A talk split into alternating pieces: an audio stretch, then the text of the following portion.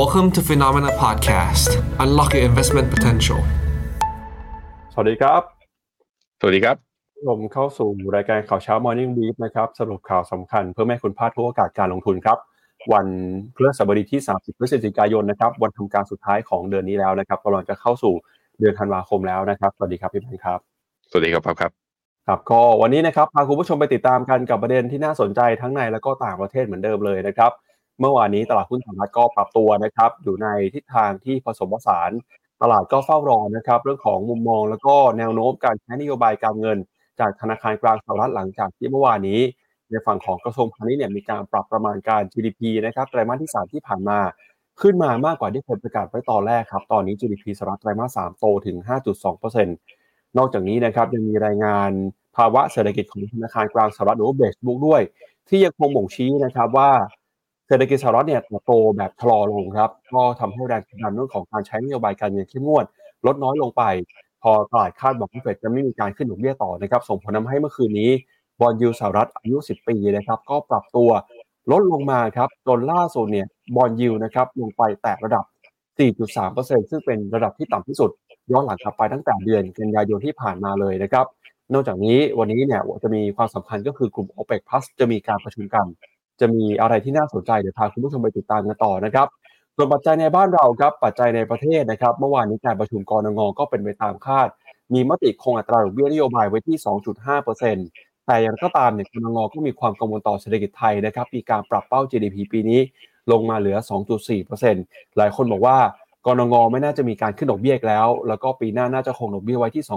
2.5%ตลอดทั้งปีนะครับ มุมมองของหุ้นไทยครับเมื่อวานหุ้นไทยลงมาหลุด 1,400 จุดอีกครั้งหนึ่ง แต่ก็ตามมีสิ่งที่น่าสนใจเกิดขึ้นก็คือ ทาง KKP นะครับเกียรตินาคินพัทระครับ ออกรายงานให้คำแนะนำการลงทุนในปีหน้า โดยเป็นการ call นะครับเพิ่มน้ำหนักการลงทุนหุ้นไทยเป็นครั้งแรกในรอบถึง 15 ปีเลยทีเดียวครับพี่แบงค์อืมครับผมน่าจะเป็นเรื่องประเด็นเรื่องถูกจนไม่รู้จะถูกยังไง แต่ส่วนจะขึ้นจริงไหมนั้น ผมคิดว่าก็อยู่ที่มิสเตอร์มาร์เก็ตนะว่าจะให้หรือเปล่าอะเราไปดูรีแคปกันหน่อยพี่ปับ๊บตลาดเมื่อคืนนี้เป็นยังไงบ้าง คุณผู้ชมทักปั๊บเข้ามาหน่อยสิ พี่ปั๊บเขาตัดผมใหม่หล่อเชียร์ตัดตั้งแต่นี่วันเนี่อายทิตย์แล้วคแซรับวหมพี่ดแบงอะค์เอ้าเหรอ ใช่ครับ ตัดตั้งแต่วันอาทิตโอ้ย์แล้วครับผมลืมผมลืมทักไปพี่ปั๊บผมขอโทษครับผมก็ว่าเอ๊ะทำไมหน้าตาช่วงนี้แบบว่า ดูแบบว่า เอ๊ะคุณมีความรักหรือเปล่าเนี่ย เออไม่ไม่เกี่ยวครับ คงเป็นตัดผมแล้วครับพี่แบงค์อ๋อครับผมครับครับอ่าไปแล้วดูฮะตลาดไปดูตลาดกันครับหุ้นครับอ่าไปเริ่มต้นที่ดัชนีดาวโจนส์ก่อนนะครับเมื่อวานนี้ดาวโจนส์บวกขึ้นมา 0.04%ครับมาอยู่ที่ระดับ 35,430 จุด S&P 500 นะครับติดลบไป 0.09% NASDAQ ย่อลงไป 0.16%หุ้นขนาดกลางขนาดเล็กนะครับ Russell Small Cap 2,000 เมื่อวานนี้ก็ปรับตัว บวกขึ้นมานะครับ Russell Small Cap บวกขึ้นมา 0.48%แล้วก็ Wix Index ครับตอนนี้ แม้จะมีการเพิ่มขึ้นมานะครับ แต่ก็ยังอยู่ในระดับที่ต่ำกว่า 13 จุดครับ 12.98 จุดนะครับปัจจัยที่ส่งผลต่อตลาดหุ้นสหรัฐนะครับ ตอนนี้ตลาดเฝ้ารอดูกันกับมุมมองการส่งสัญญาณการใช้นโยบายการเงิน ก็มีคณะกรรมการเฟดหลายๆคนนะครับ ออกมาแสดงความคิดเห็นที่แตกต่างกัน เดี๋ยววันนี้จะพาไปดูต่ออีก 2 ท่านนะครับ ว่าจะมีมุมมองอย่างไร แล้วก็ตัวเลขสำคัญนะครับ คืนนี้จะมีตัวเลขเงินเฟ้อดัชนีการใช้จ่ายเพื่อการบริโภคส่วนบุคคล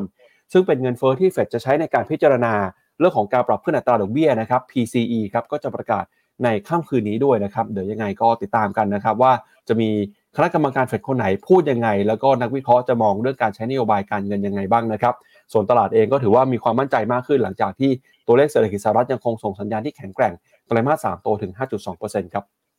อืมครับผมก็เอ่อ ดูถ้าดูดัชนีนะก็ตลาดก็ยังเป็นเขาเรียกว่า ยังงงๆอยู่ว่าควรจะขึ้นต่อไป หรือว่าอยากตัวเองอยากจะปรับฐานดี เพราะว่าดาวโจนส์บวกแต่ S&P กับ NASDAQ เนี่ยลบอย่างที่ปั๊บรายงานไป แต่จะเห็นว่าตัว NASDAQ เนี่ยน่าสนใจนะฮะ เพราะว่าบวกเกือบเกือบหนึ่งเปอร์เซ็นแล้วจริง ๆ แล้วราคาเนี่ย ขึ้นไปทำจุดสูงสุดของปี 2023 นี้ด้วย ก่อนที่จะปรับย่อลงมานะลบ 23 จุดเมื่อคืนนี้ ถ้าไปดูในกลุ่ม Big Tech ทั้งหมดเนี่ยตัวที่ปรับลงก็อยู่ในกลุ่ม 7 นางฟ้าหมดเลยนะฮะ ไม่ว่าจะเป็น Tesla Facebook Alphabet Microsoft Amazon แล้วก็ Apple เนี่ยเมื่อวานนี้ปรับย่อกันมาหมด ประมาณสัก 0.5 ถึง 2%ตัวที่ลงหนักสุดก็คือลบ 2%เนี่ยคือตัว Facebook นั่นเองนะครับ มีอีกตัวหนึ่งก็คือ NVIDIA เนี่ยสามารถที่จะบวกได้ แต่ก็บวกไม่เยอะครับ 0.67%ดูเป็น 11 sector ของตลาดหุ้นสหรัฐก็ ทั้งหมดประมาณ 5 sector ที่ปรับตัวลงนะ Energy Sector ปรับตัวลงต่อหลังจากที่ราคาน้ำมันก็ยืนต่ำกว่าเส้นค่าเฉลี่ย 200 วัน ตัวหุ้นกลุ่มพลังงานก็ชัดเจนแล้วว่าน้ำมันไม่ใช่ขาขึ้นวันนั้นก็มีแรงเทขายลงมา Utility ครับลบ 0.79%แล้วก็มีอีกตัวที่ลงหนักหน่อยก็ Consumer Staples นะครับลบไป 0.87%ไปดูตัวค่าเงินดอลลาร์นะครับ Dollar Index ตอนนี้ก็อยู่ในขาของการอ่อนค่าค่อนข้างชัดเจน ก็อยู่ที่ 200 102.7 เมื่อวานนี้จุดสูงสุดของรอบอยู่ที่103กลายเป็นว่า103เนี่ยเป็นแนวต้านจิตวิทยานะ ดูแล้วถ้าดอลลาร์ยังไม่ผ่านตรงนี้ก็ ผมคิดว่านี่อาจจะเป็นเหตุผลหนึ่งที่ถึงแม้ไม่มีปัจจัยใหม่กระตุ้น แต่ตลาดหุ้นสหรัฐก็ลงได้ยาก เพราะว่าดอลลาร์อยู่ในขาของการอ่อนนะครับตัววิกซินเด็กนะครับเมื่อวานนี้มีการดีดขึ้นไปเกือบๆถึงเส้นค่าเฉลี่ย 20 วัน แต่สุดท้ายก็ดิ่งลงมาแสดงให้เห็นว่ามีการเปิดตัว long option ที่อยู่ข้างในตัว Wix Index ของ ที่ล้อกับ S&P 500เนี่ยยังอยู่ในระดับที่ค่อนข้างสูงอยู่ เพราะนั้นก็เลยทำให้ Wix Index เนี้ยยังอยู่ในระดับต่ำกว่า 13 จุด ซึ่งเป็นระดับต่ำสุดในรอบประมาณ 4 ปี Wix Index ต่ำแบบนี้ก็แปลว่าตลาดน่าจะยังเป็นทิศทางขาขึ้นอยู่นั่นเองนะครับบอลยูสองปีของสหรัฐครับ เริ่มดิ่งปรับตัวลงมาล่าสุดต่ำกว่าเส้นเฉลี่ย 200 วัน เป็นครั้งแรกครับตั้งแต่ที่เคยหลุดแล้วลงไปทดสอบเมื่อตอนเดือนมีนา ตอนเดือนมีนาที่หลุดแล้วร่วงลงมามีแรงซื้อบอลเยอะๆนี่ย มาจากตอนที่ SVB มีปัญหานะอ่าไม่สามารถดำเนินกิจการต่อได้ แล้วก็ต้องพึ่งเฟดเนี่ยเข้ามาการันตีในการเข้าไปถือบอลให้ รอบนี้จะลงมาเนี่ยอ่าผมคิดว่าน่าจะเป็นเรื่องสัญญาณว่าเฟดจะไม่ขึ้นดอกเบี้ยแล้ว พอตัว bond yield สองปีลงมา bond yield สิบปีดิ่งลงเร็วมากนะทุกคนเมื่อ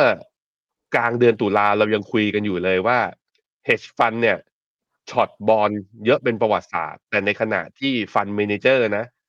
เอ่อ long bond ถือว่าถือบอลเยอะเป็นประวัติศาสตร์ คุณ Howard Marks เมื่อเดือนที่แล้วเราก็บอกไปว่าอ่าเจ้าพ่อตลาด private credit นะ ก็มาบอกว่าช่วงนี้เป็นยุคทองของตราสารหนี้ถือแล้วได้ยิวขนาดนี้ยิ่งยิ่งต้องถือ investment view ของ Finnomena ก็บอกว่าที่ bond yield ระดับเนี่ยพันธบัตร10ปีเนี่ยที่ประมาณ5%เนี่ยมันใกล้จบ cycle แล้วตรงเนี้ย น่าจะเป็นเข้าทางพวกกองทุน global bond มากๆ ผ่านไปแค่เดือนเดียวจาก 5%ตอนนี้เหลือ 4.25 โอ้โห ลงมาเร็วมากเพราะนั้นยุคทองของบอลใครที่อยากอยากจะถือ bond แล้ว fix lock rate ยาวๆนะกลายเป็นว่าถือตอนนี้ได้เลทลดลงมาเนี่ยแถวแถว75ถึง80ปิ๊บเลย ไม่ไม่ไม่น้อยทีเดียว ถามว่าแล้วจะลงไปได้มากกว่าก็มากกว่านี้ต่อไหม มันก็ขึ้นอยู่กับสองเรื่องนะ ก็คือ ตกลงแล้วเงินเฟ้อลงจริงไหม แล้วก็เฟดเนี่ยจะลดดอกเบี้ยเร็วอย่างที่ตลาดคาดหวังตรงนี้หรือเปล่า ซึ่งผมยอมรับเลยว่า พอมันลงมาเร็วแบบเนี้ย โอกาสที่จะดีดขึ้นไปหรือเกิดความผันผวนระหว่างทางหลังจากนี้ไป ก็อาจจะมี เพราะฉะนั้นก็ระมัดระวังกันด้วยนะครับพี่ปั๊บครับไปดูกันครับกับหุ้นรายตัวนะครับเมื่อวานนี้หุ้นตัวไหนที่ปรับลงมาบ้างนะครับก็เป็นหุ้นในกลุ่มเทคโนโลยีนะครับไม่เป็น Microsoft Google Meta Apple แล้วก็มีหุ้นของ Tesla ที่ติดลบไปด้วยนะครับ แต่ที่น่าสนใจคือหุ้นหนึ่งตัวครับที่ปรับตัวบวกขึ้นมาได้สดใสเมื่อวานนี้นะครับ ก็คือหุ้นของFoot Locker ครับซึ่งเป็นผู้ผลิตสินค้าอุปกรณ์กีฬายักษ์ใหญ่ของสหรัฐอเมริกานะครับปรากฏว่าเมื่อวานนี้เนี่ยหลังจากที่มีการเปิดเผยผลประกอบการออกมาสูงกว่าคาดหุ้นของ Foot Locker นะครับราคาก็ปรับตัวขึ้นมาได้ เมื่อวานนี้เนี่ยช่วงที่ยังซื้อขายอยู่เปิด ปรับตัวบวกขึ้นมาเกือบ 20%เลยทีเดียวนะครับเดี๋ยวชวนพี่แบงค์ ไปดูราคาหุ้นของเอ่อ Foot Locker กันหน่อยครับว่าเป็นยังไงบ้างนะครับว่าช่วงนี้ราคาตลาดก็ปรับตัวตัวย่ออะไรครับเอ่อหุ้นตัวนี้นะครับตัวย่อ อะใช่ไหม FL นี่ FL ใช่คดีรับขึ้น FL มาครับพี่แบงค์ครับบวก16เปอร์เซ็นขึ้นไปเกือบเกือบจะทดสอบเส้นค่าเฉลี่ย200วันไอตอนเส้นค่าเฉลี่ย200วันตอนที่หลุดเนี่ย หลุดแบบกระโดดข้ามนะ เมื่อวันที่ 19 พฤษภาที่ผ่านมา ทุกครั้งที่ announce งบออกมาเนี่ย เป็นการเปิดกระโดด ไม่กระโดดขึ้นก็กระโดดลงเลยเนี่ยอัตรารอบของเดือนพฤษภากระโดดลง แล้วก็เนี่ยอ่างบไตรมาสสองเนี่ย ตอนประกาศตอนเดือนสิงหาก็กระโดดลง นี่เป็นการประกาศงบแล้วกระโดดขึ้นครั้งแรกนับตั้งแต่สามไตรมาสติดที่ผ่านมาครับครับ อีกหนึ่งตัวคือ GM ครับ General Motors ครับราคาปรับตัวบวกขึ้นมาเมื่อคืนนี้ประมาณสักเอ่อ9%เกือบ10%เลยทีเดียวนะครับ หลังจากที่บริษัท มีการประกาศข่าวเรื่องของการซื้อหุ้นคืนด้วยครับ อืมนี่ไงราคาก็ดีดเด้งขึ้นมาอ่าแต่ก็ยังเป็นเทรนขาลงอยู่นะทุกคน ไม่ใช่ขาลงเนี่ยเป็น sideway down อยู่ เปิดกระโดด gap ขึ้นมาก็ต้องระวังด้วย คล้ายๆกับ KOSPI เกาหลีกระโดด gap ปุ้งขึ้นมาปุ๊บอาจจะมีแรงย่อนิดหน่อยสะสมกำลังหน่อยก่อนที่จะผ่านไปได้ มันมักจะไม่ค่อยไปเลยนะครับครับไปดูต่อที่หุ้นยุโรปบ้างครับ เมื่อวานนี้ตลาดหุ้นยุโรปก็ส่วนใหญ่จะบวกได้นะครับ DAX เยอรมนีบวกขึ้นมา 1%ครับฟุตซี่ร้อยอังกฤษติดลบไป 0.4 CAC 40 ฝรั่งเศสบวกขึ้นมา 0.2 ยูโรซ็อก50 บวกขึ้นมา 0.5 นะครับ ความหวังของตลาดหุ้นยุโรปปรับตัวขึ้นมา หลังจากที่ตลาดเห็นตัวเลขนะครับของเยอรมนีครับ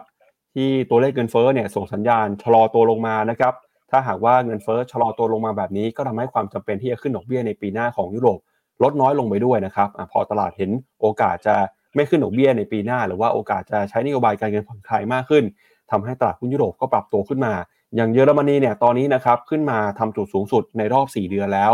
แล้วก็ผลตอบแทนบอลยูของยุโรปก็ปรับตัวลงมาด้วย เมื่อวานนี้นะครับอิตาลีก็บวกขึ้นมา 1%เช่นกันนะครับหลายๆตลาดเองปรับตัวบวกขึ้นมาได้ค่อนข้างดีทีเดียวนะครับสำหรับตลาดหุ้นยุโรปเมื่อวานนี้ครับ อืมครับผมนี่บวกขึ้นมาได้ 0.5%สำหรับยูโรซ็อก50และยูโรซ็อก600 บวกได้ 0.4 แต่ยังไม่ทะลุไฮเดิมของสัปดาห์ที่แล้วนะ แต่ DAX ของเยอรมันเนี่ยบวกแรงสุดเลยบวกได้1%นตนะฮะนั่นก็ใกล้มากๆแล้วที่จะทดสอบจุดสูงสุดเดิมของปี 2023 นี้เมื่อตอนเดือนกรกฎาเหลือเพียงแค่ 400 จุดเท่านั้น 400 จุดก็คิดเป็นมาสัก 4%ประมาณนี้นะฮะ ตัวฟุตซี่นะฮะ ก็ฟุตซี่เมื่อวานนี้ย่อนะ เมื่อวานนี้ยังลงอยู่ ลบไป 0.22%ในขณะที่ CAC 40 ของฝรั่งเศส เมื่อวานนี้ลบ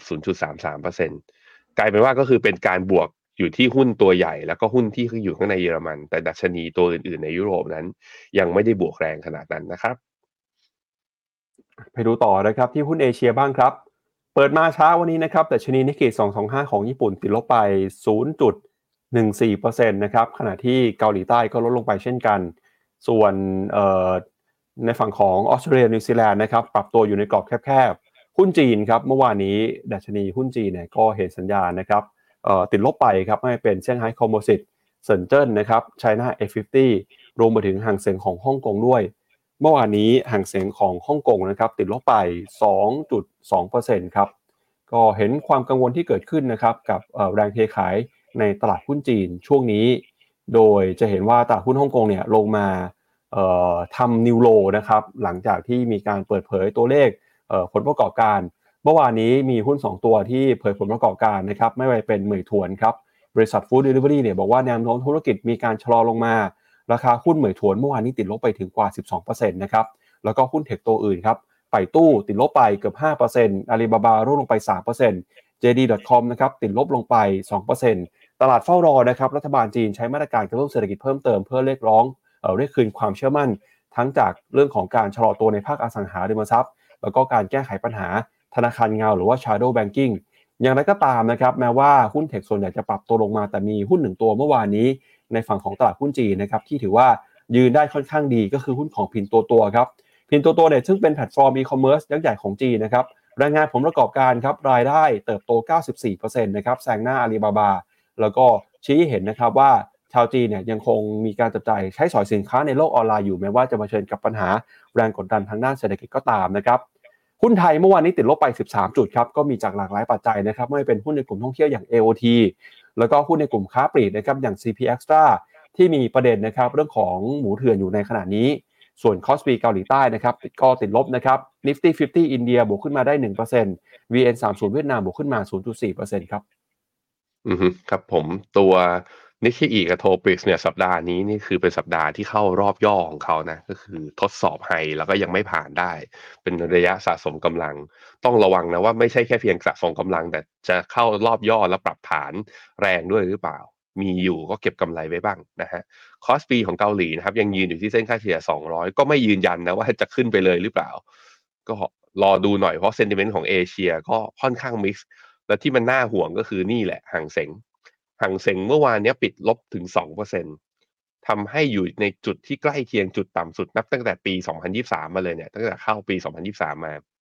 แต่เช้านี้เหมือนจะเปิดมาแล้วพยายามที่จะบวกได้บ้าง แต่ก็บวกได้แรงเนี่ยน้อยเหลือเกิน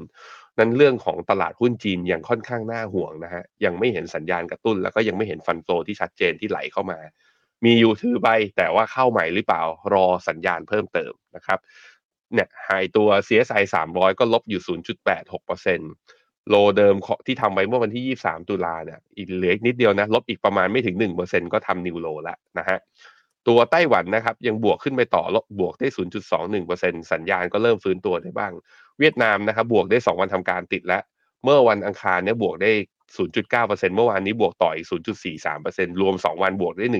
1.3%แต่ว่ายังไม่พ้นเส้นค่าเฉลี่ย 20 วัน ถ้ากลับขึ้นมายืนเหนือเส้นค่าเฉลี่ย 200 วันได้เมื่อไหร่ก็เป็นสัญญาณที่ดีนะครับ หุ้นไทยเมื่อวานนี้คือเล่นสนักเลยนะฮะก็หลุด1,900อ่า1,393 ซึ่งเป็นแนวรับที่ผมบอกว่า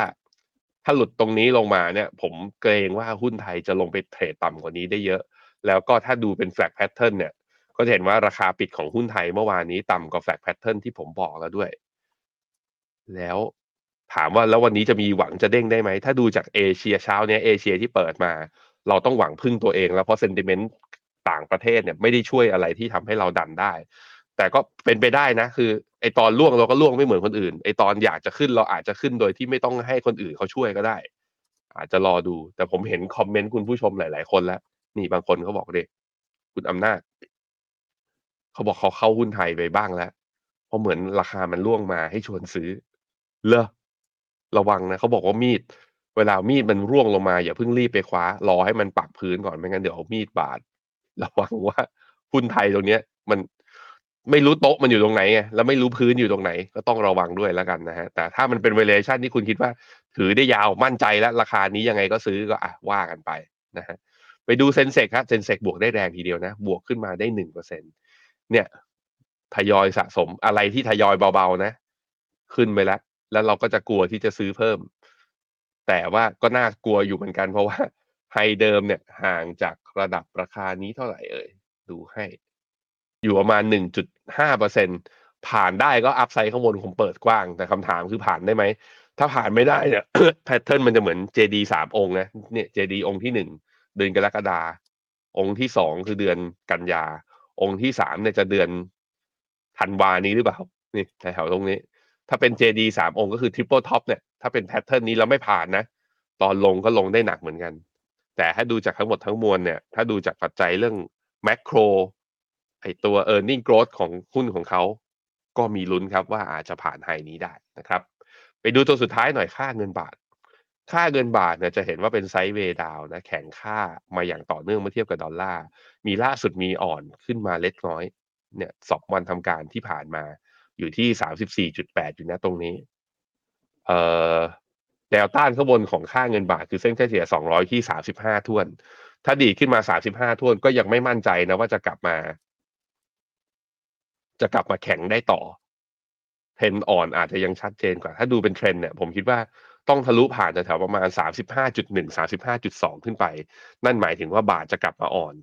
ซึ่งถ้ายิ่งบาทกลับมาอ่อนด้วยก็จะยิ่ง confirm นะว่าหุ้นไทยยิ่งขึ้นยาก เพราะขนาดบาทแข็งมาขนาดนี้หุ้นไทยยังไม่วิ่งเลย แล้วถ้าต่างชาติขายออกไปด้วยเราจะเหลืออะไรถูกไหมฮะ เพราะนั้นรอดูกันสำหรับผมคือ หุ้นไทยไม่ดีนะ ในความเห็นของผมตอนนี้คือ ไม่ใช่จังหวะซื้อครับ มีโอกาสที่จะหลุดลงไปได้อีก แล้วหลุดลงไปได้เท่าไหร่ มาย้ำอีกทีหนึ่งฮะค่าความเห็นผมนะ นี่พันสองร้อยท่วนมีโอกาส ถ้าไม่รีบดีดกลับขึ้นไปนะพี่ปั๊บครับ พี่แบงค์บอกหุ้นไทยจะไปพันสองนี่ตกใจเลยนะครับ มันจะลงได้เยอะขนาดนั้นเลยแล้วครับ ก็ผมดูตามสัญญาณทางเทคนิค มันอาจผมอาจจะผิดก็ได้นะฮะครับ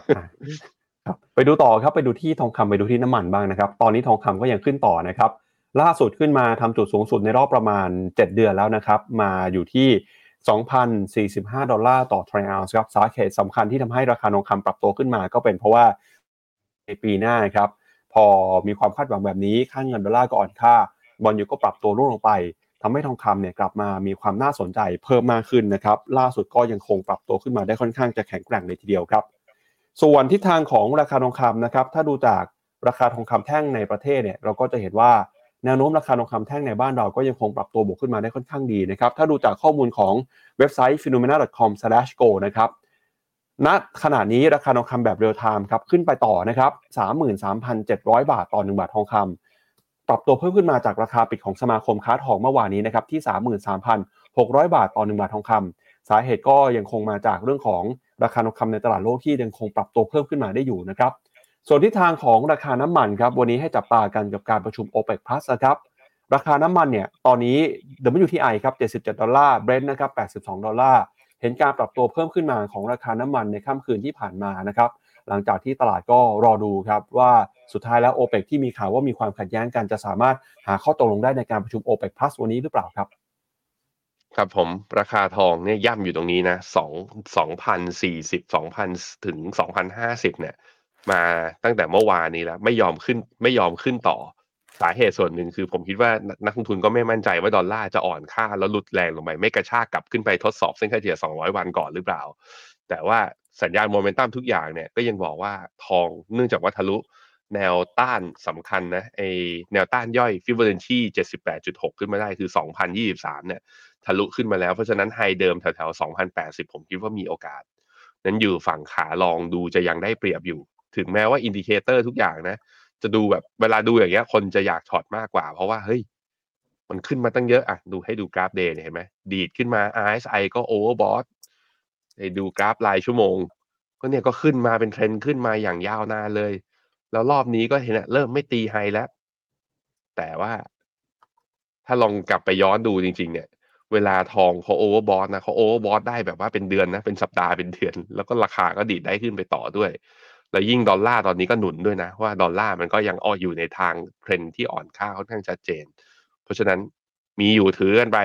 ระยะใครเล่นสั้นก็อยู่ฝั่ง long ไป จนกว่าจะกลับทิศนั่นแหละ เห็นสัญญาณเปลี่ยนเมื่อไหร่ก็ค่อยกลับ short เอานะครับ ตัว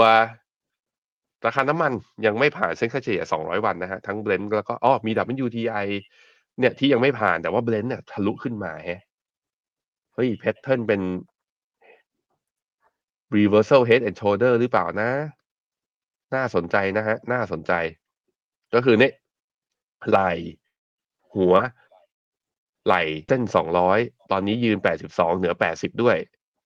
แต่ประเด็นคือตัว WTI ยังไม่ผ่านไง ถ้า WTI ผ่านด้วยเนี่ย ผมจะเริ่มมองว่าน้ำมันอาจจะเข้ารอบเด้งได้บ้างนะทุกคนอะเฮ้ย pattern ของน้ำมันเริ่มน่าสนใจจากสองแท่ง ที่ผ่านมาเนี่ยที่เป็นแท่งสีเขียวสองแท่งเนี่ย เริ่มดูดีขึ้น ขอ WTI ผ่านเส้นค่าเฉลี่ย200 เนี่ย อาจจะมีรอบ rebound ของน้ำมันได้ช่วงสั้นนะครับ ครับเอาละครับงั้นเดี๋ยวเรามาดูกันกับตัวเลขเศรษฐกิจที่สำคัญนะครับ แล้วก็ประเด็นเรื่องของเศรษฐกิจสหรัฐกันก่อนนะครับ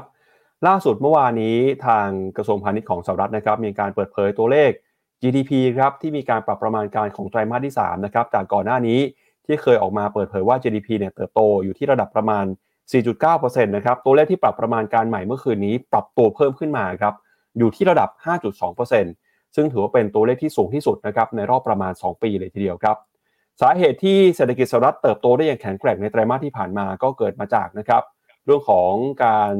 ลงทุนนะครับการบริโภคในภาคเอกชน แล้วก็รวมไปถึงนะครับการลงทุนของภาครัฐที่เข้ามาหนุนนำด้วยนะครับ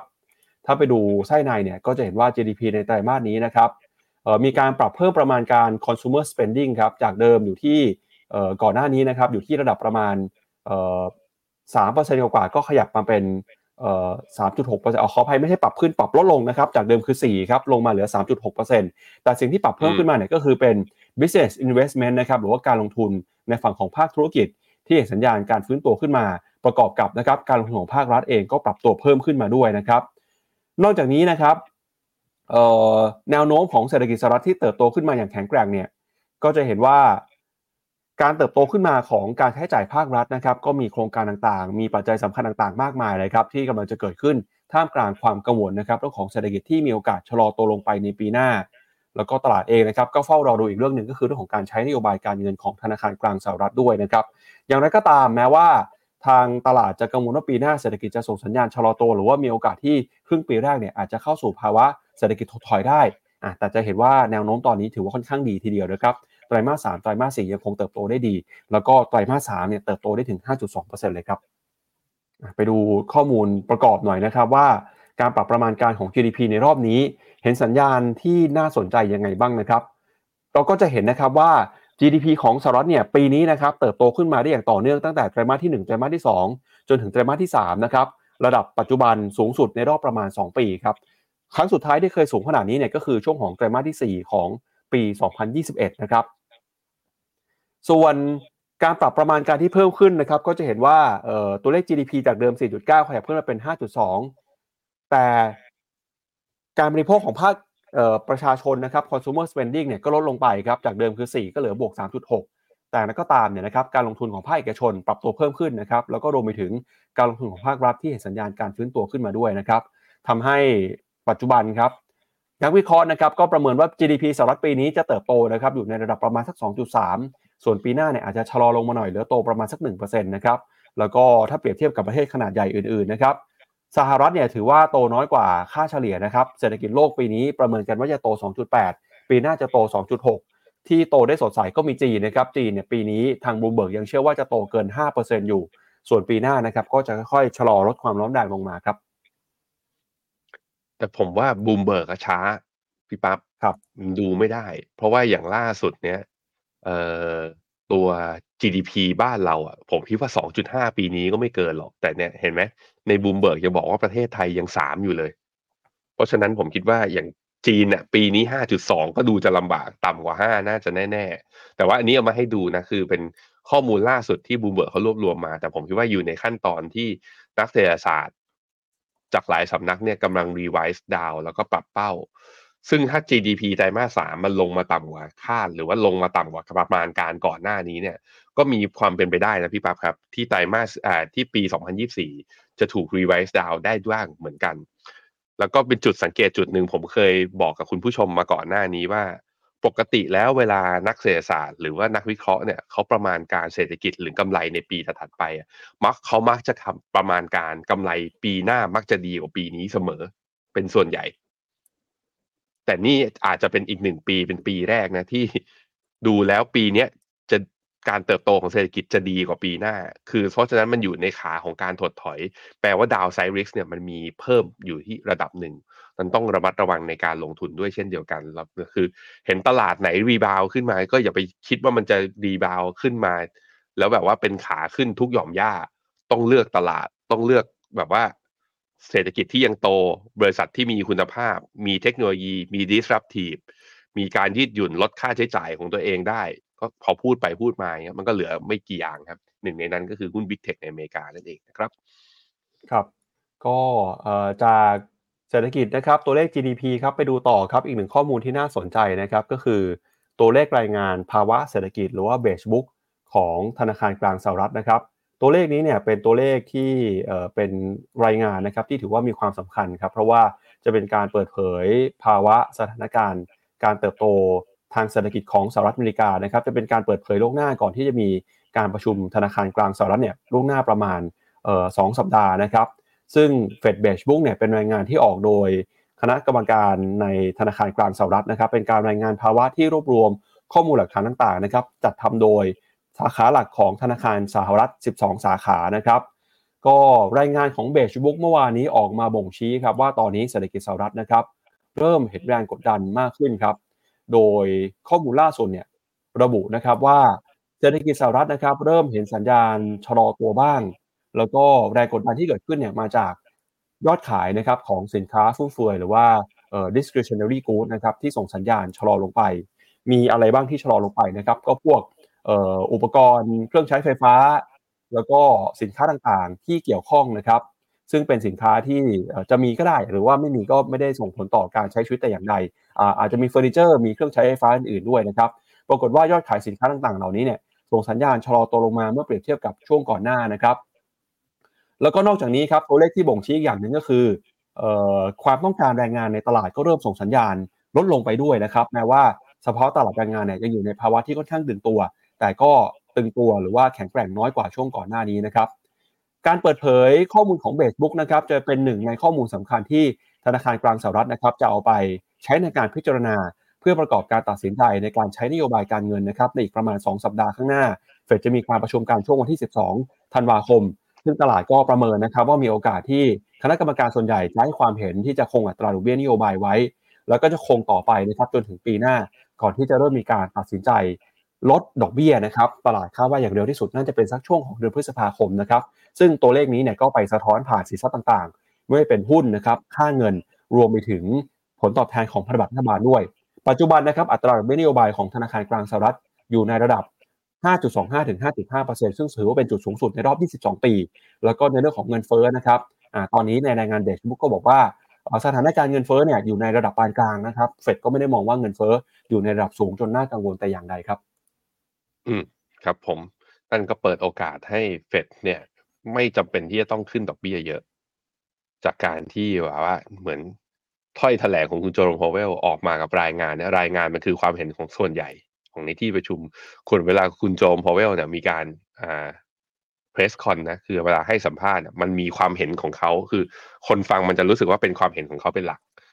แต่พอ Beige Book เวลาออกมาเนี่ยมันคือผลสรุปของที่ประชุม ซึ่งไปในทางเดียวกัน อย่างนั้นตลาดจะมั่นใจได้มากขึ้นนะมันก็เลยเป็นสาเหตุให้ bond yield ทั้งตัว 2 ปีและ 10 ปีเนี่ยปรับตัวลดลงมาด้วยตามตามลงมาด้วยนั้นคนที่ได้ประโยชน์คือหุ้นกลุ่ม growth อย่างที่เราเห็น คือถ้าคุณช้ากว่านี้มากๆเนี่ยจะไปเข้าตอน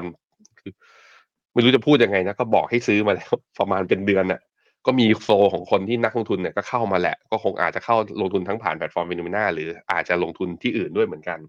แต่ยิ่งคุณช้าจากเรื่องนี้คือความไม่แน่นอนคือเศรษฐกิจปีหน้า GDP มันไม่ได้จะดีนะ มันไม่ได้จะดี นั้นมันยิ่งขึ้นไปอะ ถ้ารอให้ตัวเองมั่นใจด้วยความรู้สึกที่ว่าคือต้องให้ตลาดหุ้นขึ้นมาระดับหนึ่งแล้วค่อยตัวเองมั่นใจ หรือต้องรอให้คนอื่นมาพูดแล้วบอกว่าเนี่ยกำไรมาแล้วเยอะจนรู้สึกว่า อยากกำไรอย่างเขาบ้างแล้วไปซื้อ มันก็จะเป็นคล้ายๆกับรอบก่อนๆก็คือว่าเราจะไปซื้อตรงที่ราคาที่แพงมากกว่านี้ นั้นผมก็เลยสนับสนุนคนที่มองผ่าน asset rotation ตอนนี้ ถ้าเรายัง under invest ใน equity อยู่ตอนเนี้ยมันยังมีรูมของการที่ตลาดจะอาจจะยังมีอัพไซด์อยู่ เพราะว่าตลาดกำลังค่อยๆ ซึมซับว่าเฟดไม่มีโอกาสขึ้นดอกเบี้ย ตรงนี้มันก็เปิด room ให้พวกหุ้น growth ตอนนี้ซึ่งหุ้นหุ้น growth ตัวใหญ่ หุ้น big tech ตัวใหญ่อย่างในอย่างเช่นกอง Mega 10หรือ Magnificent Seven เนี่ยวิ่งมาก่อนหน้านี้แล้ว เราวิ่งต่อ แต่เราเริ่มเห็นคือหุ้น tech ขนาดกลางขนาดเล็กที่เป็นหุ้น growth style growth play นะฮะเริ่มวิ่งขึ้นมาบ้างอย่างกองทุนของ Baillie Gifford หรืออย่างแม้แต่ ARK ก็เริ่มดีดขึ้นมาบ้างแล้ว เพราะฉะนั้นก็กวักกวักมือเรียกเพื่อนๆกลับมาในตลาดด้วยว่างว่า คือ นี่ก็ลดหย่อนเทศกาลลดหย่อนภาษีด้วยกก็ต้องกลับมาซื้อกองทุนลดหย่อนภาษี แต่ผมคิดว่าช่วงกรอบของการเล่นสั้นเนี่ยระหว่างตอนช่วงเนี้ยจนไปถึงประมาณใจหน้าหนึ่งปีหน้า ตลาดหุ้นอเมริกายังพอมีอัพไซด์อยู่นะทุกคนเพราะนั้นเลือกถัวในกองที่เป็นหุ้นโกรดที่คุณมีอยู่ หรือว่าถ้าเอาเอามั่นใจเอาชัวร์ก็ไปกองพวกหุ้นบิ๊กเทคเนี่ยเอากลับเข้ามาสะสมอย่างน้อยๆก็เก็บกำไรระยะสั้นไว้บ้าง เพราะว่าถ้าถือเป็นอย่างเงี้ยแล้วไม่ได้ทำอะไรไม่ได้บริหารต้นทุนอะไรนะตอนนี้ มันก็แค่กลับมาเท่าทุนนะสำหรับพอร์ตบางคนอะเอาใจช่วยครับผมครับก็จากคาดการณ์นะครับเรื่องของการใช้นโยบายการเงินจากธนาคารกลางสหรัฐเนี่ยก็ตอนนี้นะครับส่งผลต่อสินทรัพย์ต่างๆ ในทิศทางที่แตกต่างกันไป สินทรัพย์ที่น่าสนใจที่ปรับตัวลงมาเมื่อคืนนี้ก็คือ bond yield ครับเมื่อวานนี้ bond yield สหรัฐอายุ 10 ปีเนี่ยปรับตัวลงมา ทำจุดต่ำสุดนะครับในรอบประมาณ 2 เดือนนะครับครั้งสุดท้ายที่ลงมาอยู่ในระดับประมาณ 4.3%ก็คือช่วงของเดือนกันยายนครับแล้วก็อีก 2 สัปดาห์จะมีการประชุมเฟดนะครับตอนนี้คณะกรรมการเฟดหลายคนก็เริ่มออกมา แสดงความคิดเห็นกันมากขึ้นนะครับว่าแต่ละคนเนี่ยจะมีมุมมองมีจุดยืนที่แตกต่างกันแต่อย่างไรนะครับก็ bond yield เมื่อคืนนี้นะครับทำให้ bond yield สหรัฐ10 ปี ที่บอกว่า bond yield ปรับตัวลงมา ราคาก็ปรับตัวเพิ่มขึ้นไปด้วยนะครับแล้วก็ไม่ใช่แค่ bond yield 10ปีบอลยู2ปีก็เองก็ถูกกดดันนะครับทำให้ราคาปรับตัวเพิ่มขึ้นบอลยูปรับตัวลดลงมา เนื่องจากตลาดนะครับคาดการว่าในปีหน้าเนี่ยอาจจะเริ่มเห็นการใช้นโยบายการเงินที่ผ่อนคลายมากขึ้น โดยตลาดประเมินว่าอย่างเร็วที่สุดที่เฟดจะลดดอกเบี้ยน่าจะเกิดขึ้นในช่วงของเดือนพฤษภาคมนะครับแล้วก็เมื่อวานนี้มีคณะกรรมการเฟดอีก 3 คนออกมาแสดงความคิดเห็นเช่นกัน ตอนนี้เนี่ยความเห็นของเฟดเองก็ยังแตกต่างกันนะครับ มีทั้งคนที่สนับสนุนให้คงดอกเบี้ย มีทั้งคนที่บอกว่าควรจะเตรียมขึ้นดอกเบี้ยต่อไปนะครับเดี๋ยวมาดูกันว่ามีใครบ้าง คนแรกครับคือประธานเฟดสาขาคลิฟแลนด์คุณลอเรต้าเมสเตอร์นะครับออกมาบอกว่าตอนนี้นโยบายการเงินที่ใช้อยู่ในปัจจุบันถือว่ามีความเหมาะสมแล้วนะครับเพื่อที่จะรับมือกับสถานการณ์หรือว่าเศรษฐกิจเงินเฟ้อที่กำลังจะเข้ามาโดยคุณลอเรลอเรต้าเมสเตอร์เนี่ยถือว่าเป็นหนึ่งคนที่ออกมาสนับสนุนนะครับบอกว่าเฟดควรจะใช้นโยบายการเงินคงที่ในการประชุมที่จะถึงนี้นะครับ อันนี้คนบอกที่คงฮะ ไปดูคนที่บอกว่าจะให้ขึ้นบ้างมี 2 คนครับ ประธานเฟดสาขาแอตแลนตาคุณลาเฟลบอสติกนะครับบอกว่าตอนนี้จากสถานการณ์นะครับ เงินเฟ้อเนี่ยแม้ว่าจะปรับลงมา แต่ก็ยังคงเห็นแนวโน้ม เงินเฟ้อที่ยังคงอยู่สูงอยู่นะครับเขาก็เลยบอกว่าเออให้ระมัดระวังครับ แต่ก็เป็นคนที่บอกว่ายังอยากจะเห็นการคงดอกเบี้ยครั้งนี้ก่อนเพื่อดูข้อมูลต่อไป คนที่บอกว่าจะสนับสนุนนะครับ ให้มีการเปลี่ยนแปลงนโยบายการเงินเนี่ยเราบอกกันไปแล้วเมื่อวานนะครับมีคนหนึ่งไปดูอีกคนหนึ่งที่พูดก็คือคุณเฟดสาขาริชมอนด์นะครับคุณโทมัสบาร์กินครับเขาบอกว่าตอนนี้เห็นโอกาสนะครับที่การขึ้นดอกเบี้ยเนี่ยยังคงมีอยู่ควรจะเอามาเป็น option หนึ่งนะครับในบนโต๊ะการเจรจาพูดคุยในกรณีที่เห็นเงินเฟ้อปรับตัวเพิ่มสูงขึ้นมา แต่กระนั้นก็ตามนะครับเขาก็บอกว่า ในการประชุมเดือนหน้าเนี่ยเขาก็จะยังไม่สนับสนุนให้มีการขึ้นดอกเบี้ยนะครับ แต่ก็ไม่ได้ปิดทาง แต่ก็บอกเดือนหน้าน่าจะคงดอกเบี้ยต่อไปนะครับ เพราะฉะนั้นกรรมการเฟดที่ออกมาแสดงความคิดเห็นทั้ง3คนนะครับ ซึ่งทั้ง 3 คนนี้เนี่ยก็คือประธานเฟดสาขาคลิฟแลนด์แอตแลนตาแล้วก็ริชมอนด์นะครับเป็น 3 คนที่มีสิทธิ์นะครับในการโหวตการใช้นโยบายการเงินในปีหน้าด้วย ซึ่งตลาดเองตอนนี้ก็เริ่มให้น้ำหนักนะครับถึงการใช้นโยบายการเงินว่า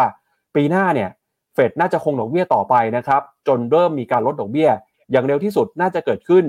ในช่วงของเดือนพฤษภาคมนะครับในปี 2567 ซึ่งถ้าหากว่าเป็นไปตามที่ตลาดคาดจริงนะครับ ก็ยังคงมีเวลาอีกพอสมควรเลยครับ ก่อนที่จะเห็นการเปลี่ยนแปลงนโยบายการเงินในรอบนี้นะครับ สินทรัพย์ต่างๆ ก็เลยมีการปรับตัวในทิศทางที่แตกต่างกันไป บอลอยู่ช่วงนี้ก็เลยปรับตัวลดลงมา เพราะว่าเริ่มเห็นสัญญาณว่าเฟดจะลดดอกเบี้ยในปีหน้า แล้วก็ไม่ได้มีการขึ้นดอกเบี้ยเพิ่มต่อแล้วนะครับ ครับผมอะไปดู Fed Fed Watch Tools ใน cmegroup.com นะครับการประชุมครั้งหน้านะครั้งสุดท้ายของปีนี้คือวันที่ 13 ธันวาตลาดเชื่อว่า 97%นะครับที่จะคงดอกเบี้ยที่ 5.25 แล้วปีหน้าการประชุมครั้งแรกวันที่ 31 มกราเนี่ยตลาดก็เชื่อว่า 93%ครับที่จะคงดอกเบี้ย แต่ว่ามีครึ่งหนึ่งทีเดียวครับที่คิดว่าเฟดจะเริ่มลดดอกเบี้ยวันที่ 20 มีนาคือการประชุมครั้งที่2เนี่ยเห็นว่าโอกาสในการลดดอกเบี้ยนั้นมากขึ้นเรื่อยๆ ผมดูแล้วถ้าจบปลายปีนะพี่ปั๊บจบปลายปี 2024 เหมือนตลาดจะให้อะตอนเนี้ย ค่ามีเดียนเนี่ย อยู่ที่ระดับนี้สี่เปอร์เซ็นต์โอ้ถ้าสี่เปอร์เซ็นก็แปลว่าถ้าลดครั้งละยี่สิบห้าเบสิสพอยต์ต้องลดกี่ที ลดห้าครั้ง ประชุมกันแปดครั้ง ลดห้าครั้งนี่ถือว่าเยอะนะฮะ ถือว่าเยอะทีเดียว นั่นเลยเป็นสาเหตุไงว่าทำไมบอลยูทั้งสองปีและสิบปี ถึงร่วงลงจากจุดสูงสุดของรอบเมื่อตอนเดือนตุลาเนี่ยค่อนข้างรวดเร็วทีเดียวนะครับครับแล้วถ้าไปดูจากการเปลี่ยนแปลงนะครับของบอลยูครับก็จะเห็นว่าตอนนี้ตลาดดูเหมือนจะเริ่ม price in นะครับหรือว่ามีการปรับตัวเปลี่ยนแปลงรับความคาดหวังว่าจะมีการลดดอกเบี้ยประมาณ 25 basis point ในการประชุมเดือนพฤษภาคมปีหน้าแล้วนะครับ ก็ถ้าหากว่าเป็นไปตามที่ตลาดคาดจริงเนี่ย ตอนนี้นะครับสิ้นปีครับอัตราดอกเบี้ยนโยบายของธนาคารกลางสหรัฐกับของที่ตลาดคาดการก็จะมีส่วนต่างกันนะฮะโดยตลาดเชื่อว่าถ้าปีหน้ามีการลดดอกเบี้ยจริงเนี่ยอัตราดอกเบี้ยนโยบายน่าจะลงมาอยู่ที่ระดับประมาณสัก 4%ต้นๆนะครับหรือว่าลดอีกประมาณอย่างที่พี่แบงค์บอกไปประมาณ 5 ครั้งเลยฮะจากการประชุมณปัจจุบันนะครับก็อัตราดอกเบี้ยจะอยู่ประมาณสัก 4.2 ในในช่วงของปีหน้านะครับ ครับผมครับ ก็ จากประเด็นนะครับเรื่องของเศรษฐกิจสหรัฐไปแล้วครับพาไปดูเพิ่มเติมกับตลาดหุ้นเอเชียในเช้าวันนี้หน่อยนะครับก็เพิ่มเติมครับมีตัวเลขเศรษฐกิจจีนออกมาทำให้วันนี้เนี่ยเราได้เห็นนะแรงกดดันที่เกิดขึ้นในฝั่งของตลาดหุ้นจีนนะครับล่าสุดครับจีนมีการเปิดเผยตัวเลขดัชนีผู้จัดการฝ่ายจัดซื้อนะครับ PMI ครับก็ปรากฏว่าตอนนี้เนี่ยดัชนีผู้จัดการฝ่ายจัดซื้อ PMI ในภาคการผลิตนะครับ ยังคงติดลบต่อครับโดยเดือนพฤศจิกายนนะครับหดตัวมาอยู่ที่ระดับ 49.4%นะครับต่ำกว่าคาดครับตลาดคาดว่าจะอยู่ที่ 49.7%ซึ่งระดับต่ำกว่า 50เนี่ยหมายความว่ากิจกรรมทางเศรษฐกิจมีภาวะชะลอตัวนะครับ พอเศรษฐกิจส่งสัญญาณไม่ดีแบบนี้ แน่นอนว่าก็เป็นแรงกดดันต่อตลาดหุ้นในเช้าวันนี้ด้วยนะครับ อืมครับผมเอ่อเหมือนเขาออกภาค service ด้วยนะ พี่ปั๊บใน non manufacturing PMI เดี๋ยวผมดูก่อนนะ อ่าอ่า manufacturing PMI เนี่ย49.4 แต่ non manufacturing ก็คือภาค service เนี่ย ยังอยู่เหนือ 50 อยู่ แต่ก็ต่ำกว่าที่ตลาดคาด อยู่ที่ 50.2 ตลาดคาดว่าจะอยู่ที่ 51 แปลว่า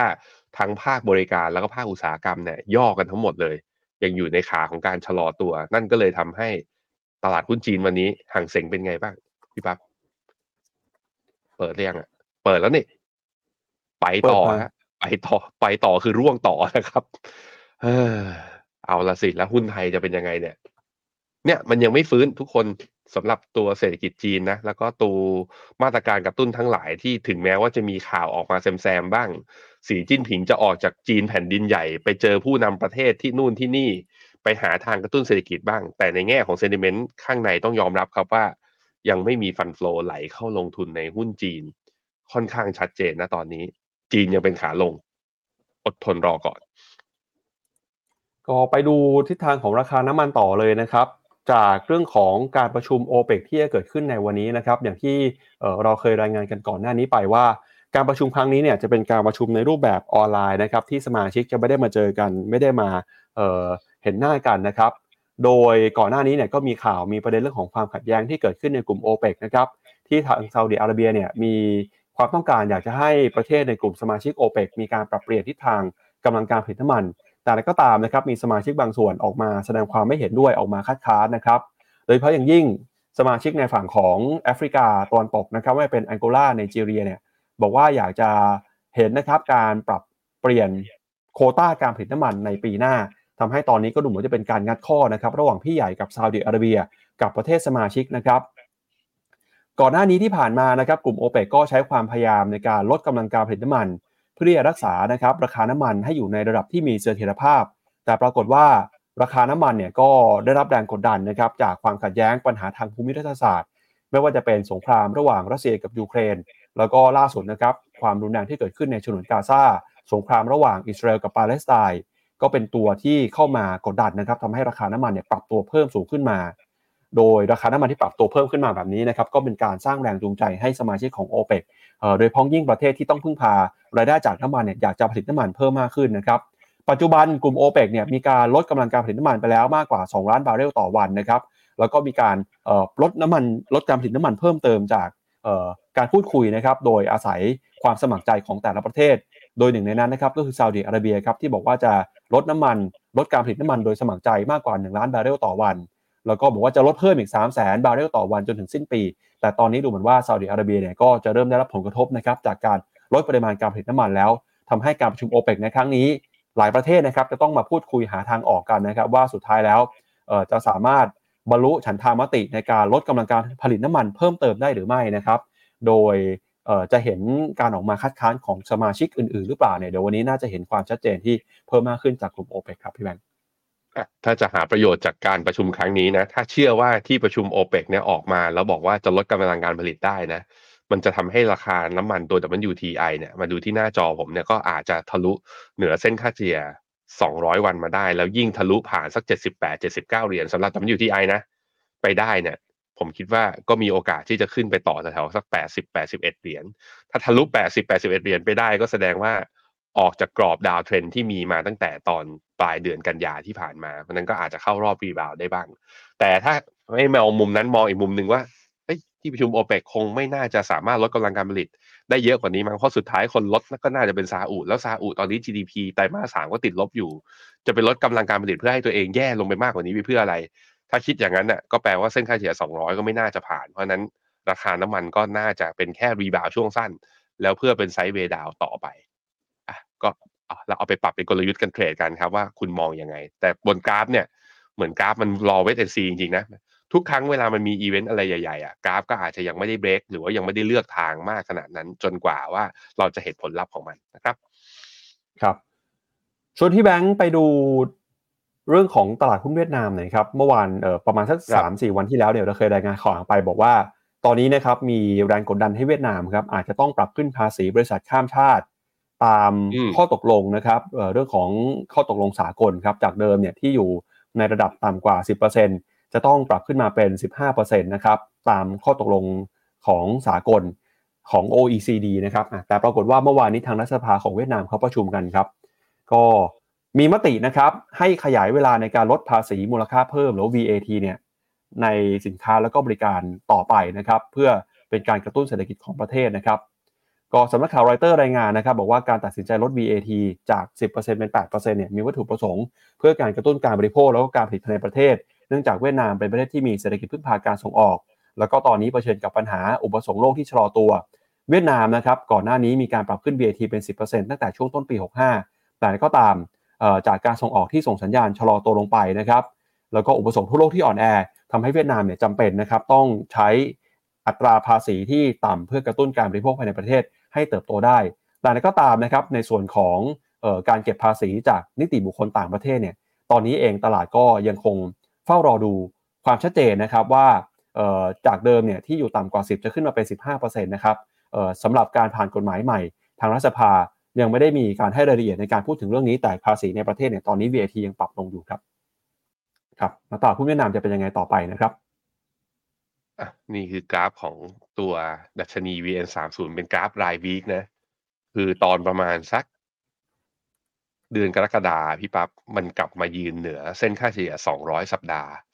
แล้วถ้าดูจาก pattern รอบเก่าๆนั่นเนี้ยมันก็ pattern มันก็สวยไง คือ ขึ้นไปชนเส้นค่าเฉลี่ย 200 สัปดาห์ก่อน เมื่อตอนปี 2020 ใช่ไหมย่อลงมาแล้วดีดพอทะลุอีกทีหนึ่งเหมือนกลายเป็น bull run เลยยาวๆของเวียดนาม รอบนี้พอมันทะลุขึ้นไป มันกลายเป็นว่าไปได้ไม่สุดฮะทุกคน ไปได้แค่นี้เท่าที่เราเห็นจุดสูงสุดก็อยู่ที่ตอนต้นเดือนกันยา แล้วก็เข้ารอบปรับฐาน สาเหตุของการปรับฐานของตลาดหุ้นเวียดนามเนี่ยส่วนหนึ่งก็คือมาจากโฟลในประเทศเนี่ยที่เริ่มหดตัว แล้วก็เริ่มมีมีการเขาเรียกว่า SEC จัดระเบียบ ไม่ให้คนอ่าคนเวียดนามเองเทรดหุ้นเยอะเกินไปมีการลดจำนวน Account ในการเปิดบัญชีหลักทรัพย์ อันนี้คือเรื่องที่หนึ่ง อีกเรื่องหนึ่งถ้าเป็น external factor หรือว่าปัจจัยภายนอกเนี่ยก็คือว่าพอเศรษฐกิจจีนมันมีปัญหาจะ slow down เวียดนามก็ตอนนี้ก็กลายเป็นว่าเศรษฐกิจเป็นเศรษฐกิจแบบเปิดนะพึ่งพาการส่งออกหรือการลงทุนจากต่างประเทศค่อนข้างเยอะ พอมีแนวโน้ม slow down เนี่ยก็เลยทำให้เม็ดเงินลงทุนเนี่ยก็มีการถ่ายถอนออกมาด้วย แล้วก็ทำให้เกิดการปรับฐานตั้งแต่กันยาที่ผ่านมานะครับถามว่าตอนนี้เป็นยังไงต่อถ้าเดินแง่ของดัชนีตลาดหุ้นเนี่ยอุตสาห์ฟื้นแล้วก็หลุดอ่าทะลุออกจากกรอบดาวเทรนมาแล้ว แต่ว่ารอบที่ผ่านมาการยืนเหนือเส้นค่าเฉลี่ยยี่สองร้อยวันเนี่ยมันยังไม่ผ่านดีแล้วย่อลงมา เพราะฉะนั้นจะกลับมาซื้อได้ผมคิดว่ารอนิดนึง รอให้เส้นค่าเฉลี่ยอาเวียดนามเนี่ยยืนกลับมาเหนือเส้นค่าเฉลี่ยยี่สิบวัน หรือจะถ้าเป็นไปได้ก็แบ่งไว้อีกไม้หนึ่งถ้ายืนเหนือเส้นค่าเฉลี่ยสองร้อยวัน ก็ค่อยกลับเข้าไปซื้ออีกครั้งหนึ่ง หรืออีกวิธีหนึ่งก็ได้ถ้าคุณแบบว่ามั่นใจในเศรษฐกิจเวียดนามอย่างที่อ่า VI ชั้นนำเมืองไทยนะอาจารย์นิเวศแต่มั่นใจ รอบย่อแบบนี้ก็เป็นการทยอยก็เป็นโอกาสในการทยอยสะสมระยะยาว ซึ่งสำหรับผมอะผมคิดว่าเวียดนามก็จะเหมาะกับสำหรับกองทุนประเภทลดหย่อนภาษี S F F R M F ซึ่งใช้ระยะเวลาในการลงทุนแบบว่าระยะเวลายาวมากพอ เพราะเศรษฐกิจเขาอะดูมีโอกาสในการเติบโตระยะ เวลาของบางอย่างอะ มองระยะสั้นมากๆ มันอ่านยาก แต่มองระยะยาวๆอะ มองให้มองให้มันยาวกว่านั้น เราจะเห็นทิศทางและโมเมนตัมของมัน ผมเชื่อว่าเศรษฐกิจ เวียดนามเนี่ยจะดีแล้วตลาดหุ้นเขาเนี่ยอีกสิบปีมันคงไม่อยู่ตรงนี้มั้งปั๊บอีกส่วนอีกสิบปีอย่างน้อยๆนะสมมติ มันขึ้นไปที่ไฮเดิมอะขึ้นไปที่พันหกตอนนี้อยู่ที่เท่าไหร่พันหนึ่งพันหนึ่งขึ้นไปพันหกคือบวกได้หกสิบเปอร์เซ็นหกสิบเปอร์เซ็นหารสิบปีนะก็ปีละหกเปอร์เซ็นปีละหกเปอร์เซ็นก็มากกว่าเงินฝากอะคิดอย่างนั้น แล้วคำถามคือแล้วสิบปีข้างหน้าเวียดนามจะอยู่แค่พันหกเหรอ ผมเชื่อว่ามีคนดูกำลังตอบผมอยู่ในใจสิบปีที่ผ่านมาหุ้นไทยยังอยู่ที่พันสี่ที่เดิมได้เลยทำไมเวียดนามจะไม่ได้ อย่าเปรียบเทียบอย่างนั้นสิ เวียดนามอยู่คนละบริบทกับไทยนะฮะโอเค ไปนะครับ ก็แล้วเศรษฐกิจไทยหุ้นไทยจะเป็นยังไงนะครับ เดี๋ยวเรามาดูกันฮะอีก 2 ประเด็นนะครับ เรื่องที่ 1 ก็คือกรงงครับเมื่อวานนี้มีการประชุมกัน แล้วก็มีมติคงอัตราดอกเบี้ยนโยบายไว้นะครับอยู่ที่ 2.5%ครับแต่นั้นก็ตามการประชุมครั้งนี้เนี่ยมีการปรับลดประมาณการ การเติบโตของเศรษฐกิจไทยด้วยแต่ก็ไม่ได้จะเป็นข่าวแย่ของตลาดหุ้นไทยไปซะหมดนะครับ เพราะว่าตอนนี้เริ่มมีนักวิเคราะห์ออกมาให้คำแนะนำเพิ่มสัดส่วนการลงทุนในตลาดหุ้นไทยแล้ว หนึ่งในนั้นก็คือหลักทรัพย์ KKP นะครับเกียรตินาคินพัทระ มีการออกบทวิเคราะห์ครับพี่แบงค์บอกว่า เป็นการเพิ่มคำแนะนำลงทุนในหุ้นไทยนะครับครั้งแรกในรอบ 15 ปีเลยทีเดียวอาจจะน่าสนใจแค่ไหนนะครับ เดี๋ยว อ่านคอมเมนต์คุณผู้ชมก่อนครับแล้วเดี๋ยวไปดูกันว่าแบงก์ชาติกับ KKP มองเศรษฐกิจมองหุ้นไทยยังไงครับ ครับผม สวัสดีคุณผู้ชมทุกคนนะฮะใครยังอยู่ขอคนละไลค์นะ กดเข้ามาให้หน่อยให้กำลังใจเราสองคนและทีมงานนะครับ สวัสดีคุณนรุนาถไม่ได้ยิน ไม่ได้ยินชื่อนี้ในการพิมพ์เข้ามานี่พิมพ์เข้ามาคนแรกนี่ขอเลย ขอ dark mode ในแอป Finno จัดไปจัดไปฮะ เดี๋ยวผมแปะแปะ comment คุณนรุนาถให้ทีม Developer ของเรานะครับ สวัสดีครับนิเก้พีดีคุณซัมซ่า คุณยาดา คุณกุ๊กไก่นะฮะคุณกุ๊กไก่บอกว่า ปู่เซตนี่แกสามวันดีสี่วันไข้ ไม่ไม่ใช่หนึ่งวันดีสี่วันไข้สามวันเยอะไปสำหรับหุ้นเซตสำหรับเซ็ตนะฮะสวัสดีคุณบุภา คุณฟินสุข คุณซีเอคุณสมชัย คุณคัทริยา สวัสดีครับ คุณซีเคฮะเขาบอกว่า วันนี้วันสุดท้ายของพฤศจิกาแล้วเตรียมเข้าสู่เดือนสุดท้ายของปี ให้เป็น high season เรายิ้มกันหน่อย ไม่ว่าพอร์ตจะเป็นยังไง เรายังมีชีวิตเรายังหายใจอยู่นะ ต้องมีความสุขในปัจจุบันให้ได้ อย่าไปทุกข์ทรมานกับตัวเลข มันก็เรื่องหนึ่งมันก็เรื่องหนึ่งนะที่ต้องวางแผนกันต่อไปต้องลุยกันต่อไปนะครับ คือจากบทเรียนนะ ที่ เอ่อเมื่อวานนี้ใช่ไหมเราอ่านข่าว ปู่เอ่อชาลีมังเกอร์เสียชีวิต ผมเลยได้ข้อคิดอย่างหนึ่งพี่ปับ๊บผมเลยได้ข้อคิดว่า ผมพอมันมาอ่านข่าวแล้วติดตามการลงทุนเยอะๆทั้งทั้งที่เราก็เตือนสติตัวเองเรื่อยๆนะแต่เราคือเราห่วงกับอนาคตที่อยู่ข้างหน้าที่เรายังไม่รู้มากเกินไป เราใส่ใจกับวินาทีที่เรายังหายใจอยู่ตอนเนี้ย น้อยเกินไปผมคิดว่าคนส่วนใหญ่เป็นอย่างนั้นเพ ราะนั้นเราต้องซึมซับมีความสุขกับปัจจุบันให้มากขึ้น นี่บอกตัวเองนะฮะอะไปต่อใครมีคอมเมนต์คุณอุ๊ฟุกเขาบอกว่าเข้ามาดูเสื้อ วันนี้ผมทำงานทำงานทำงานไปเอาเสื้ออาจารย์ชัดชาติมานะฮะเดี๋ยวจะมีใครมาหาว่าผมแบบว่า ไปอวยคุณชัดชาติทำไมอีกหรือเปล่าเนี่ย มันคือเสื้อนะทุกคนอย่าไปคิดมากได้มาฟรีฮะก็ใส่ใส่ไปนะครับ ประหยัดตังค์มี คุณพันวิริยะถามผมว่า วิเคราะห์หน่อยว่าอาร์คเนี่ยไปขายที่เท่าไหร่ดี ถ้ามันทะลุตรงนี้ไปนะ คุณพัน เนี่ยอาร์คเดี๋ยวมันอยู่นะเอาเอาอาร์คเดี๋ยวมันอยู่เป็นตัวอย่างนะแถวแถวหกสิบสองจุดหนึ่งเนี่ย ถ้ามันทะลุขึ้นไปได้อะนอกจากคุณพันไม่ขายแล้วผมจะซื้อตามด้วย สวยแพทเทิร์นสวย มันจะเหมือนเป็นแบบว่าเป็น คัพแอนด์ฮัตเติลเป็นถ้วยกับหูถ้วย ดีดขึ้นไปเนี่ยอัพไซด์ข้างบนเนี่ยเปิดอีกมากกว่าสิบเปอร์เซ็นทีเดียว นั้นไม่ต้องรีบขายใจเย็นๆครับ แต่ว่าถ้าจะเก็บกำไรบ้างก็คือตรงนี้แหละ เพราะว่ามันคือแนวต้านไง ถ้ามันไม่ผ่านก็คือมันก็จะลงนะครับเอ่อคุณธิราชบอกว่าถามว่า TESG จะช่วยหุ้นไทยให้ขึ้นได้บ้างไหม เดี๋ยวให้พี่ปั๊บอ่านข่าวเนี่ยเสร็จแล้วแล้วเดี๋ยวผมมาวิเคราะห์หุ้นไทยให้ต่อ แต่เมื่อกี้ผมบอกไปแล้วตอนต้นชั่วโมงใช่ไหมพี่ปั๊บว่า หุ้นไทยในทางสัญญาณทางเทคนิคเนี่ยถ้ายืนหนึ่งพันสามร้อยเก้าสิบสามไม่ได้ ผมมองต่ำพันสองอะเดี๋ยวเราไปว่ากันพี่ปั๊บครับไปดูข่าวของแบงก์ชาติก่อนนะครับ เมื่อวานนี้มีการประชุมคณะกรรมการนโยบายการเงินนะครับ มีมติเป็นเอกฉันท์ครับ ให้คงอัตราดอกเบี้ยนโยบายไว้ที่ 2.5%นะครับ แต่นั้นก็ตามสิ่งที่น่าสนใจคือการประชุมครั้งนี้เนี่ยแบงก์ชาติออกมาปรับลดประมาณการการเติบโตของ GDP ด้วยนะครับ โดยแบงก์ชาติมองครับว่าเศรษฐกิจไทยในภาพรวมอยู่ในทิศทางที่ฟื้นตัวต่อเนื่อง แม้ว่าภาคการส่งออกและภาคการผลิตที่เกี่ยวข้องจะชะลอลงนะครับ โดยในปี 67 แล้วก็ปี 68 เศรษฐกิจไทยมีแนวโน้มขยายตัวอย่างสมดุลขึ้น จากประสงค์ในประเทศการท่องเที่ยวแล้วก็การฟื้นตัวของภาคการส่งออก ด้านอัตราเงินเฟ้อนะครับมีแนวโน้มสูงขึ้นมาในปี 67 ตามการฟื้นตัวของเศรษฐกิจโลกนะครับ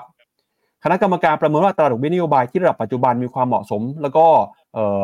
เหมาะกับบริบทของเศรษฐกิจไทยที่กำลังทยอยฟื้นตัว กลับเข้าสู่ระดับศักยภาพ อื้อให้เงินเฟ้ออยู่ในกรอบเป้าหมายอย่างยั่งยืน แล้วก็มีการเสริมสร้างเสถียรภาพเศรษฐกิจการเงินในระยะยาว ป้องกันความไม่สมดุลทางการเงินนะครับ อีกทั้งระดับอัตราดอกเบี้ยยังช่วย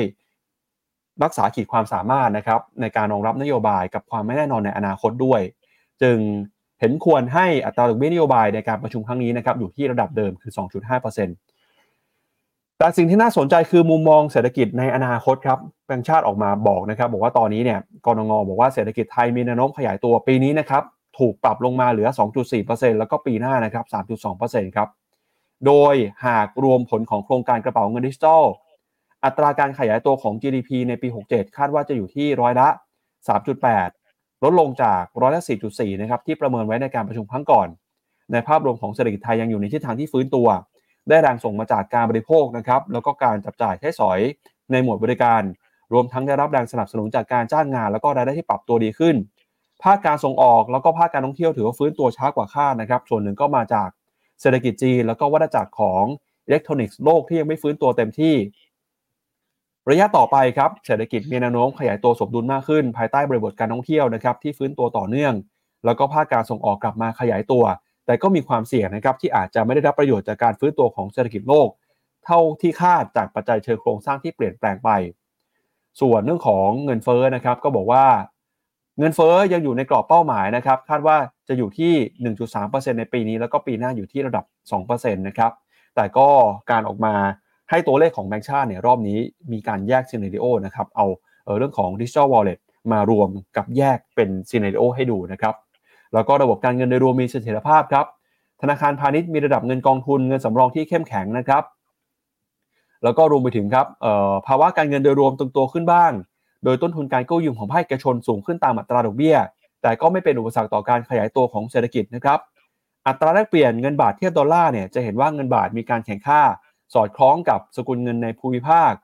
แล้วก็ภายใต้กรอบดำเนินนโยบายปัจจุบันนะครับ ทางกรงงก็บอกว่าอัตราดอกเบี้ยในปัจจุบันเนี่ยก็ถือว่า มีความเหมาะสมนะครับ โดยอัตราดอกเบี้ย 2.5 เนี่ยก็ถือว่าใกล้เคียงกับ neutral rate ครับ สามารถรองรับเหตุการณ์ที่เเกิดขึ้นได้นะครับ แล้วก็ไม่ได้มี bias นะครับ ทางแบงก์ชาติก็บอกว่าไม่ได้บอกว่าจะต้องฟันธงว่าจะขึ้นหรือว่าจะลง แต่ก็มองตามตัวเลขเศรษฐกิจแล้วก็มองตามสถานการณ์ที่เกิดขึ้น ส่วนเศรษฐกิจไทยตอนนี้นะครับ ถือว่าทยอยฟื้นตัวขึ้นมากลับมายืนอยู่เหนือก่อนช่วงที่เกิดโควิดแล้ว แล้วก็การฟื้นตัวของภาคบริการยังเป็นปัจจัยขับเคลื่อนหลัก แล้วก็มองด้วยนะครับว่าความจำเป็นเรื่องของการใช้มาตรการกระตุ้นเศรษฐกิจ ผ่านดิจิทัลวอลเล็ตเนี่ยคุณปิติก็บอกว่าสำหรับความจำเป็นที่ต้องมีมาตรการเข้ามาช่วยกระตุ้นเศรษฐกิจขนาดนี้นะครับโครงการดิจิทัลวอลเล็ตของรัฐบาล ยังอยู่ในกระบวนการซึ่งยังมีความไม่แน่นอนทั้งรูปแบบ แล้วก็กระบวนการ ซึ่งหากมีการทำโครงการเข้ามาจะเป็นแรงเสริมกระตุ้นเศรษฐกิจ แต่ก็มองว่าจะช่วยได้แค่เพียงระยะสั้นในปี 67 เท่านั้น แต่หลังจากปี 68 นะครับแรงกระตุ้นจากดิจิทัลวอลเล็ตก็จะหมดไปนะครับ อันนี้ก็เป็นมุมมองของ แบงก์ชาตินะครับ ส่วนมีคนถามด้วยว่าแล้วตอนนี้เศรษฐกิจไทยวิกฤตหรือไม่วิกฤตเนี่ยคุณปิติก็บอกว่าเศรษฐกิจไทยปัจจุบันนะครับ ถือว่ามาได้ไกลพอสมควร แล้วก็จะมองว่าเศรษฐกิจไทยวิกฤตหรือไม่วิกฤตเนี่ยก็ย้ำนะครับบอกว่าอยู่ที่การตีความครับถ้ามองว่าจากโควิดจนถึงปัจจุบันถือว่าฟื้นตัวขึ้นมาได้ค่อนข้างดีนะครับเป็นแบบ K-shape แต่ก็มีการฟื้นตัวกระจาย ไทยถือว่าทำได้ดีนะครับ เงินเฟอ้อก็อยู่ในระดับที่ไม่ได้น่ากังวลมากนัก แต่ถามว่าเศรษฐกิจไทยวิกฤตหรือเปล่า ก็ต้องบอกว่ามาตีความนะครับตามแต่ละคนที่มีการตีความที่แตกต่างกันไปเดี๋ยวพาคุณผู้ชมไปดูหน่อยฮะว่ามุมมองของกรนงนะครับต่อสถานการณ์เศรษฐกิจไทยในตอนนี้เขามองตัวเลขเป็นยังไงบ้าง แล้วก็มีปัจจัยอะไรที่ต้องเฝ้าดูบ้างนะครับ ก็หนึ่งเลยฮะคือบอกว่าเศรษฐกิจไทยตอนนี้นะครับภาพรวมอยู่ในทิศทางที่ฟื้นตัวต่อเนื่อง แต่แรงขับเคลื่อนเนี่ยยังมาไม่ครบนะครับไทยถือว่าฟื้นตัวกลับมายืนก่อนโควิดแล้ว แล้วก็การท่องเที่ยวนะครับกลับเข้าสู่แนวโน้มปกติ ประเมินว่าจะเป็นช่วงของปลายปี 25 นะครับ แล้วก็การส่งออกครับอาจจะยังฟื้นตัวไม่เต็มที่นะครับ แล้วก็การฟื้นตัวของภาคบริการนะครับ เป็นตัวช่วยหนุนนำเศรษฐกิจไทยในรอบนี้นะครับ แล้วก็การฟื้นตัวเนี่ยก็เป็นแรงขับเคลื่อนให้ภาคแรงงาน กลับขึ้นมาอยู่ในระดับการจ้างงานเทียบเท่ากับก่อนโควิด ส่วน GDP นะครับ ตอนนี้ GDP ก็มีความแตกต่างกัน เรื่องขององค์ประกอบ GDP ด้านอุปสงค์ยังขยายตัวได้ดีต่อเนื่องนะครับ แต่ กิจกรรมด้านการผลิตแล้วก็การใช้จ่ายเนี่ยก็มีความแตกต่างกันนะครับ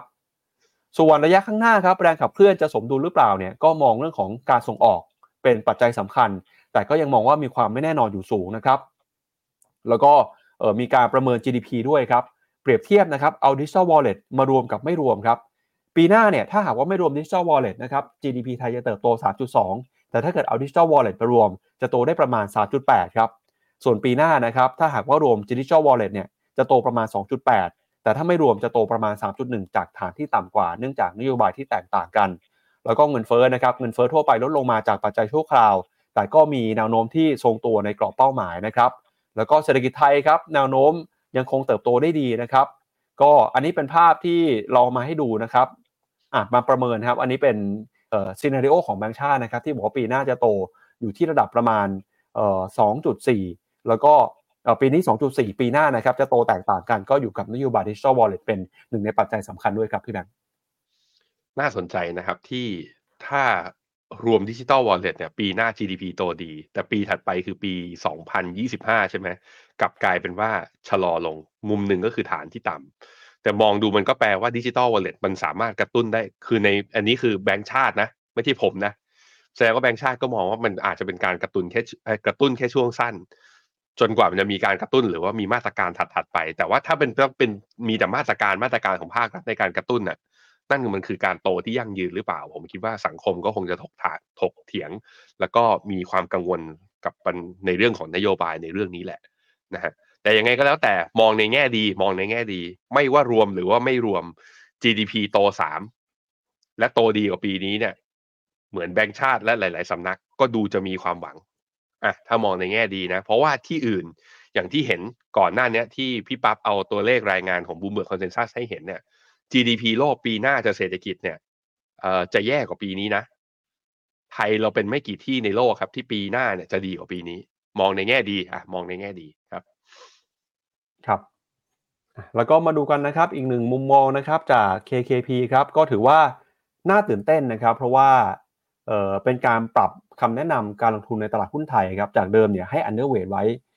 ไม่น่าเชื่อนะครับ underweight มาประมาณสัก 15 ปีแล้วครับ แล้วก็เพิ่งจะมีการครับเอ่อประกาศเปลี่ยนมุมมองเป็น overweight นะครับครั้งนี้เป็นครั้งแรกเลยครับพี่แบงค์อ่าเหตุผลจะเป็นอะไรนะครับ เดี๋ยวเรามา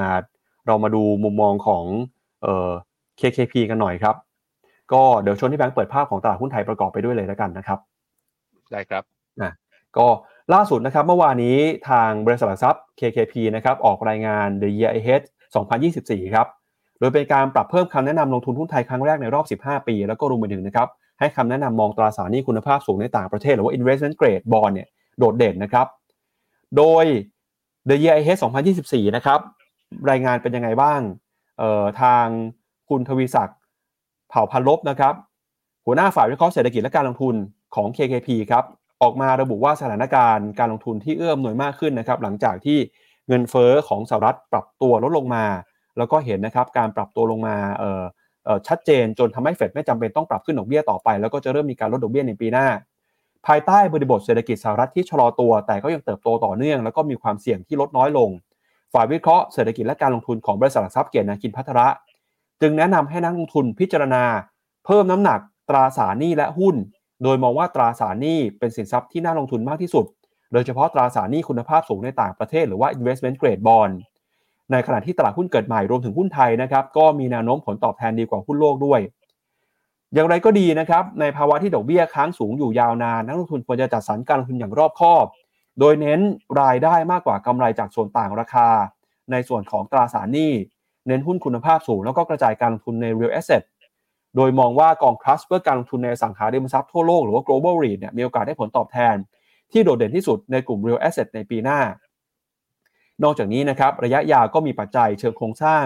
ที่กดดันตลาด และโอกาสการลงทุนที่จำกัดกว่าหุ้นทั่วโลก แต่ในปีหน้าเนี่ยถือว่าตลาดหุ้นไทยนะครับมีแนวโน้มที่ดีกว่าครับจึงแนะนำเพิ่มน้ำหนักการลงทุนหุ้นไทยจากเดิมคือ underweight นะครับเป็น overweight โดยเป็นคำแนะนำให้สถานะ overweight ครั้งแรกในรอบ 15 ปี ของบริษัทหลักทรัพย์เกียรตินาคินพัทระ โดยให้เป้าหมาย Set Index ในสิ้นปี 2024 อยู่ที่ 1,600 จุด คิดอัพไซด์เป็นรวมเงินปันผลนะครับอยู่ที่ 17%จากระดับในปัจจุบัน โดยประเมินนะครับว่าปัจจัยที่ทำให้ฝ่ายวิเคราะห์ ปรับเพิ่มน้ำหนักการลงทุนในหุ้นไทยมี 4 ประการนะครับก็คือ การเติบโตของเศรษฐกิจที่มีแนวโน้มดีขึ้น ผลประกอบการของบริษัทจดทะเบียนที่เติบโตขึ้นมาแข็งแกร่ง มีการประเมินมูลค่ากิจการหรือว่า valuation น่าสนใจมากขึ้น แล้วก็มีแนวโน้มนะครับว่านักทุนต่างชาติ จะกลับเข้ามาลงทุนในตลาดหุ้นไทยในปี 2024 หรือว่าในปีหน้าครับพี่แบงค์อืมครับผมแสดงให้เห็นอ่ามุมหนึ่งนะ ในรอบ 15 ปีแปลว่านับตั้งแต่ปี 2008 ที่ผ่านมา KKP แนะนำว่าไปอยู่ที่อื่นก่อน ที่ไม่ใช่หุ้นไทย ซึ่งตั้งแต่ปี 2008 ตอนนั้นหุ้นไทยอยู่แถวๆประมาณพันหนึ่ง ถามว่าโหแสดงว่า KKP พลาดหรือเปล่า เพราะเนี่ยหุ้นไทยก็ขึ้นมาอย่างต่อเนื่องนะอะถ้าคิดอย่างนั้นนะ เนี่ย ขึ้นมาจากปี 2008 ก็ขึ้นมาอย่างต่อเนื่อง ผมคิดว่ามันบอกอย่างนั้นไม่ได้ มันมองแค่ เรามองแค่ absolute ของตัวเซตไม่ได้ คือต้องไปมองไงว่าถ้า KKP สมมติเขาบอกว่าเขาไปชอบ S&P เขาไปชอบ NASDAQ มันคนละเรื่องเลยนะ ซึ่งเขาถูกนะ เพราะว่าตลาดฝั่งนู้นคือวิ่งไปทำ all time high ไปถึงไหนถึงไหนถึงไหนแล้ว นั้นเรื่องของการที่เขาปรับ outlook เนี่ย มันมีผมคิดว่ามันต้องเข้าไปดูเหตุผลอย่างที่ปั๊บอ่าอ่านข่าวเมื่อกี้แหละ ก็คือว่า เริ่มเห็นสัญญาณการฟื้นตัวบางอย่าง หรือการเปลี่ยนนโยบายบางอย่างของภาครัฐ ที่อาจจะทำให้ความเชื่อมั่นของนักลงทุนต่างชาติเพิ่มขึ้นมา แต่แต่สิ่งที่ผมอยากให้โน้ตไว้ก็คือว่า ตัว KKP เองก็ให้เป้าเซตไม่ได้ไกลนะทุกคน เขาให้ไว้ที่พันหกอะผมกลับมาที่เป็นที่กราฟ Dayพันหกเนี่ยจริง ๆ แล้วอะ เราเปิดปีมานะ ปี 2023อะเราเปิดปีมาอยู่ที่พันหกเก้าสิบกำลังจะพันเจ็ดนะ มันแปลว่าถึงให้โอเวอร์เวทแล้วไปพันหกอะยังไม่ยังไม่กลับไปไม่ใช่ที่เดิมของต้นปี 2023 เลย เพราะนั้นมันก็อาจจะเป็นแค่มุมมองว่าโอกาสรีบาวอะมีอยู่ แต่ว่าจะฟื้นลงทุนได้ยาวๆหรือเปล่าเนี่ย ผมคิดว่ามันต้องการปัจจัยหลาย ๆ อย่าง แต่ส่วนหนึ่งที่เราอาจจะมีความหวังกันได้ก็คือกองทุน TESG เนี่ยอาจจะมาช่วยหนุนตลาดก็ได้ เพราะว่าผมคุยกับหลาย ๆ บลจแล้ว กองทุน TESG เนี่ยน่าจะออกกันแทบทุกบลจตอนต้นเดือนธันวานี้ โดยนโยบายหลัก ๆ นั้นก็จะมากกว่า 90%ของเงินลงทุนที่ได้จากนักลงทุนมานะจะเอาไปลงทุนในหุ้น ที่มี ESG rating ซึ่งเป็นหุ้นเป็นหลักเลย ส่วนที่เป็น ESG bond หรือ Green bond เนี่ย เนื่องจากตลาดมันยังเล็กคนออกมันยังไม่มี นั้นกองทุนส่วนใหญ่จะเอาลงเข้าไปในหุ้น เพราะนั้นมันจะมีโฟล์ไหลเข้าไปลงทุนในหุ้น แน่ๆ ตอนเดือนธันวาเนี่ย ผมคิดว่ามีหลัก ไม่กล้า ไม่กล้าเดา เอาเป็นว่าเยอะอะเอาเป็นว่าเยอะ แต่เยอะในที่นี้เนี่ย กองทุนพวกนี้ก็ต้องอย่าลืมนะครับว่า เขาเข้าไปลงทุนเนี่ยเขาลงทุนลองเทอมนะอีกแปดปีค่อยว่ากันนั้นเขาคงไม่เอามาเทรดเข้าเทรดออก แล้วเพิ่มสภาพคล่องให้ตลาดอย่างมีนัยสำคัญแบบนั้น ต้องใจเย็นๆกันอะเรามารอดูกันครับว่าหุ้นไทยจะลงข้างล่าง หรือจะสามารถขึ้นข้างบนได้ปีหน้า เริ่มมีคนให้ความหวัง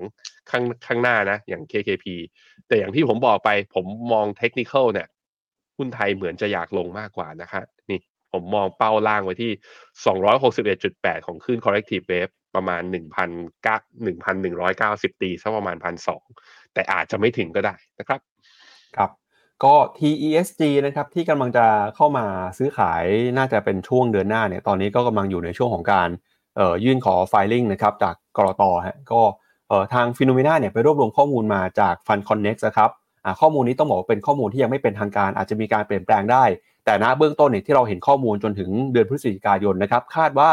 จะมีกองทุนนะครับที่เข้ามา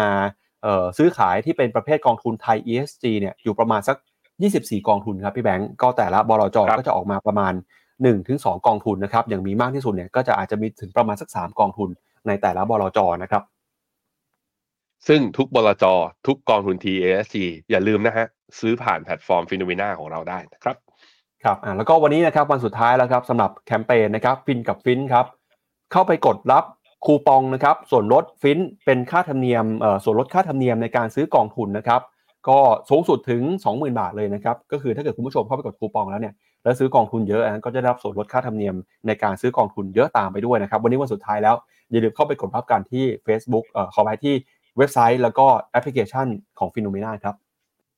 เอาละครับ และนี่ก็เป็นทั้งหมดของรายการข่าวเช้า Morning Brief วันนี้นะครับ เราสองคนและทีมงานลาไปก่อน พรุ่งนี้กลับมาเจอกันใหม่นะครับ มาสรุปกันว่าเดือนพฤศจิกายนผลตอบแทนของสินทรัพย์ต่าง ๆ เป็นยังไงบ้างนะครับ วันนี้สวัสดีครับ สวัสดีครับ ในโลกของการลงทุนทุกคนเปรียบเสมือนนักเดินทาง คุณหลักเป็นนักเดินทางสายไหน กองนี้ก็ดี เทรนด์การลงทุนนี้ก็มา ใครว่าดีเราก็ไปหมดแต่ไม่ค่อย work ให้ Finnomena Exclusive บริการที่ปรึกษาการเงินส่วนตัว ที่พร้อมช่วยให้นักลงทุนทุกคนไปถึงเป้าหมายการลงทุน สนใจสมัครที่ f i n o m e f i n o m e n a e x c l u s i v e หรือ line at f i n o m e n a p o r t